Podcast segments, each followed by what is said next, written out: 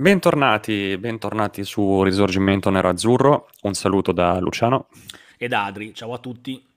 Eccoci, allora, argomento che a chi ci segue piace sempre tanto perché è il gossip, il mercato, così attira no? i più eh, e attira soprattutto stimola la curiosità. Dunque, diciamo che parto con la raffica, tanto durerà un paio di minuti. Dunque, Kolarov, come sapete, eh, andrà a zero, non sarà rinnovato il contratto. Su di lui c'era un forte interesse del Galatasaray in Turchia, tuttavia il, il serbo ha fatto sapere tramite gli agenti che vorrebbe rimanere in Italia. Ad oggi in Italia, anche per una questione familiare, eccetera, eccetera.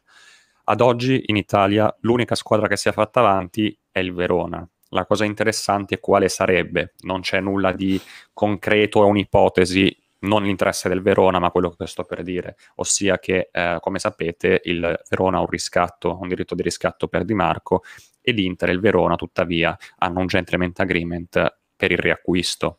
Ovviamente in una situazione eh, finanziaria che vede vessati tutti i club, è chiaro che si cerca il più possibile di abbassare le pretese del, del venditore. No? E quindi Kolarov in questo senso potrebbe, potrebbe essere funzionale speriamo più funzionale di quanto non sia stato all'Inter in questa stagione.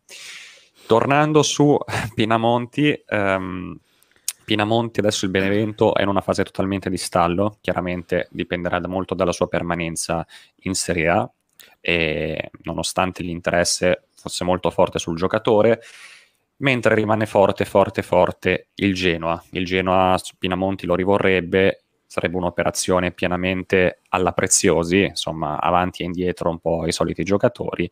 E niente, queste sono le due notizie più di spicco. Sì, ci sta. Tra l'altro parliamo di due giocatori che quest'anno, per un motivo o per l'altro, non hanno lasciato traccia in qualche modo e non hanno portato un contributo eh, sostanzialmente alla stagione. Eh, per Kolarov spiace, la speranza era che in qualche modo potesse essere più incisivo e tra l'altro mh, più volte abbiamo discusso sul fatto che noi lo vedessimo tatticamente più come uomo di fascia che non come terzo centrale di difesa. E devo dire che le partite che ha giocato come centrale di difesa hanno dimostrato che la nostra idea non era poi così sbagliata, nel senso che comunque fa meno danni sulla fascia, anzi sulla fascia l'idea è che portasse anche un contributo e in qualche prestazione, anche se non clamorose, Coloro ha dimostrato sulla fascia di saper reggere comunque il confronto, di avere ancora comunque capacità di calcio, eh, capacità di, propos- di, di, di, proporsi, eccetera. Però evidentemente a livello fisico e tattico i vari Perisic e Young hanno dato nell'idea di Conte comunque un'affidabilità maggiore, perché poi Perisic una volta che ha eh, trovato la motivazione giusta e si è messo fisicamente a posto è diventato di fatto il titolare su quella fascia. Pinamonti abbiamo detto più di una volta, evidentemente Conte non lo ritiene maturo per poter giocare nelle rotazioni dell'Inter, eh, sappiamo che si tratta di un ottimo prospetto sia a livello fisico che a livello tecnico, evidentemente come personalità o come capacità di incidere in una partita come mancanza di esperienza Conte non lo vede all'altezza degli altri tre che di fatto hanno sempre ruotato e in alcuni momenti della partita piuttosto che mettere Conte ha preferito avanzare magari altri centrocampisti eh, facendoli giocare in fase più offensiva piuttosto che affidarsi comunque al suo gioco. Quello di Pinamonti ci sta che possa essere il Genoa, anche perché tra l'altro il Genoa immagino che perderà Scamacca a fine stagione e quindi un profilo come Pinamonti per loro potrebbe essere perfetto dal punto di vista fisico integrandosi con gli altri più piccoli che hanno, quindi potrebbe essere un'opportunità. Vediamo, devo dire, i discorsi sono aperti, soprattutto sul discorso Pinamonti è chiaro che dipenderà dalla salvezza del Benevento o meno, quindi non è un Come vedete i discorsi sono prettamente tutti in uscita perché in entrata eh, certo. è, inutile, è inutile parlarne, non tanto perché comunque la dirigenza non stia lavorando, quanto perché chiaramente la dirigenza non avendo ancora a mente, anzi non sapendo probabilmente il budget no, di, di mercato, è chiaro che vai ai profili, è chiaro che poi dice sì, a Marotta piace De Paul, sì, lo so anch'io, però eh, certo. De Paul ti chiederanno 35-40 milioni, va da sé che in un'ottica attuale in cui Marotta sta operando, sia di autofinanziamento fino a che non avrà chiaro il budget per la sessione estiva, ok, è chiaro che non può andare sul De Paul o sul Musso di cui si sta parlando eh, quindi si parla prettamente solo di operazioni in uscita. Young, dicevamo tempo fa che eh, sarebbe andato al Watford, non mi ricordo se in una live o in vid- o un video, questa settimana eh, vo- le voci hanno trovato conferme, lo riportano anche diverse testate giornalistiche.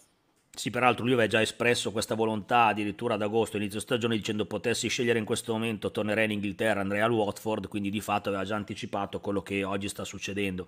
Al discorso che tu hai fatto possiamo aggiungere una piccola cosa, il budget verrà definito ovviamente intanto in base a quelle che comunque saranno le, i conti e le disponibilità che Suning metterà a disposizione della dirigenza. E poi ci sono ancora altre voci perché io penso che la situazione Joao Mario vada comunque monitorata la situazione Vessino vada comunque monitorata, cioè ci sono comunque altri giocatori, non parliamo ovviamente di top, però di giocatori che se dovessero trovare una collocazione comunque nel mercato su richieste che possono arrivare o con scambi, potrebbero in qualche modo portare risorse sia per il risparmio sull'ingaggio, c'è la situazione a Nainggolan che va verificata, il Cagliari che sembrava già retrocesso fino a dieci giorni fa, eh, ci dava la possibilità sostanzialmente, o meglio l'obbligo quasi di riprenderci Nainggolan e di trovarci una soluzione un'altra volta il fatto che il Cagliari stia lottando per salvarsi sostanzialmente sia in questo momento pari al Benevento e pari al Torino, anche se è una partita eh, il Torino da recuperare, fa pensare che se i sardi dovessero salvarsi non si esclude il fatto che poi magari ci possa essere una permanenza in Sardegna e quindi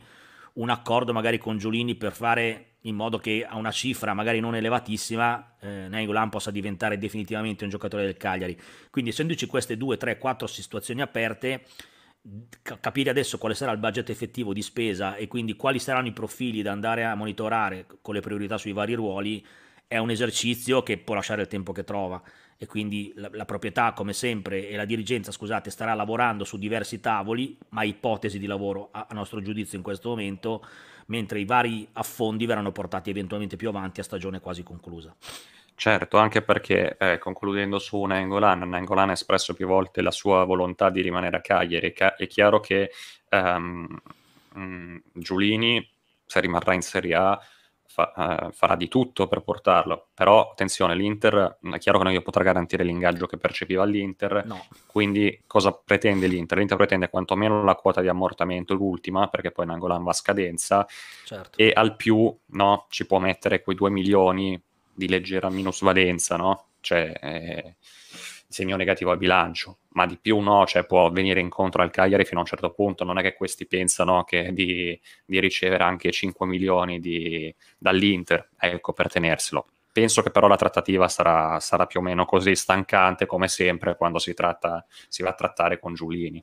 Sì, no, è vero, poi come dici tu, allora la volontà del giocatore è importante, però non è che quella da sola può pensare di ridurre completamente il prezzo d'acquisto, perché allora basterebbe che, non so, Lukaku è amicissimo di De Bruyne gli dicesse, senti, tu dia a City che vuoi venire a giocare all'Inter, poi dopo saranno problemi loro trovare il modo di, di, ridurti, eh. di ridurre il prezzo del cartellino e magari, non so, con solo 30 milioni l'Inter ti porta qua. Ecco, dire, ci sono delle cose che vanno guardate, i prezzi di mercato comunque ci sono, e quindi non è che l'Inter comunque ci ha scritto giocando in faccia e le sue riflessioni le farà. Insomma. Assolutamente. Assolutamente. Va bene ragazzi, vi rimandiamo al prossimo video. Un saluto da Luciano. E da Adri, un abbraccio a tutti e a presto.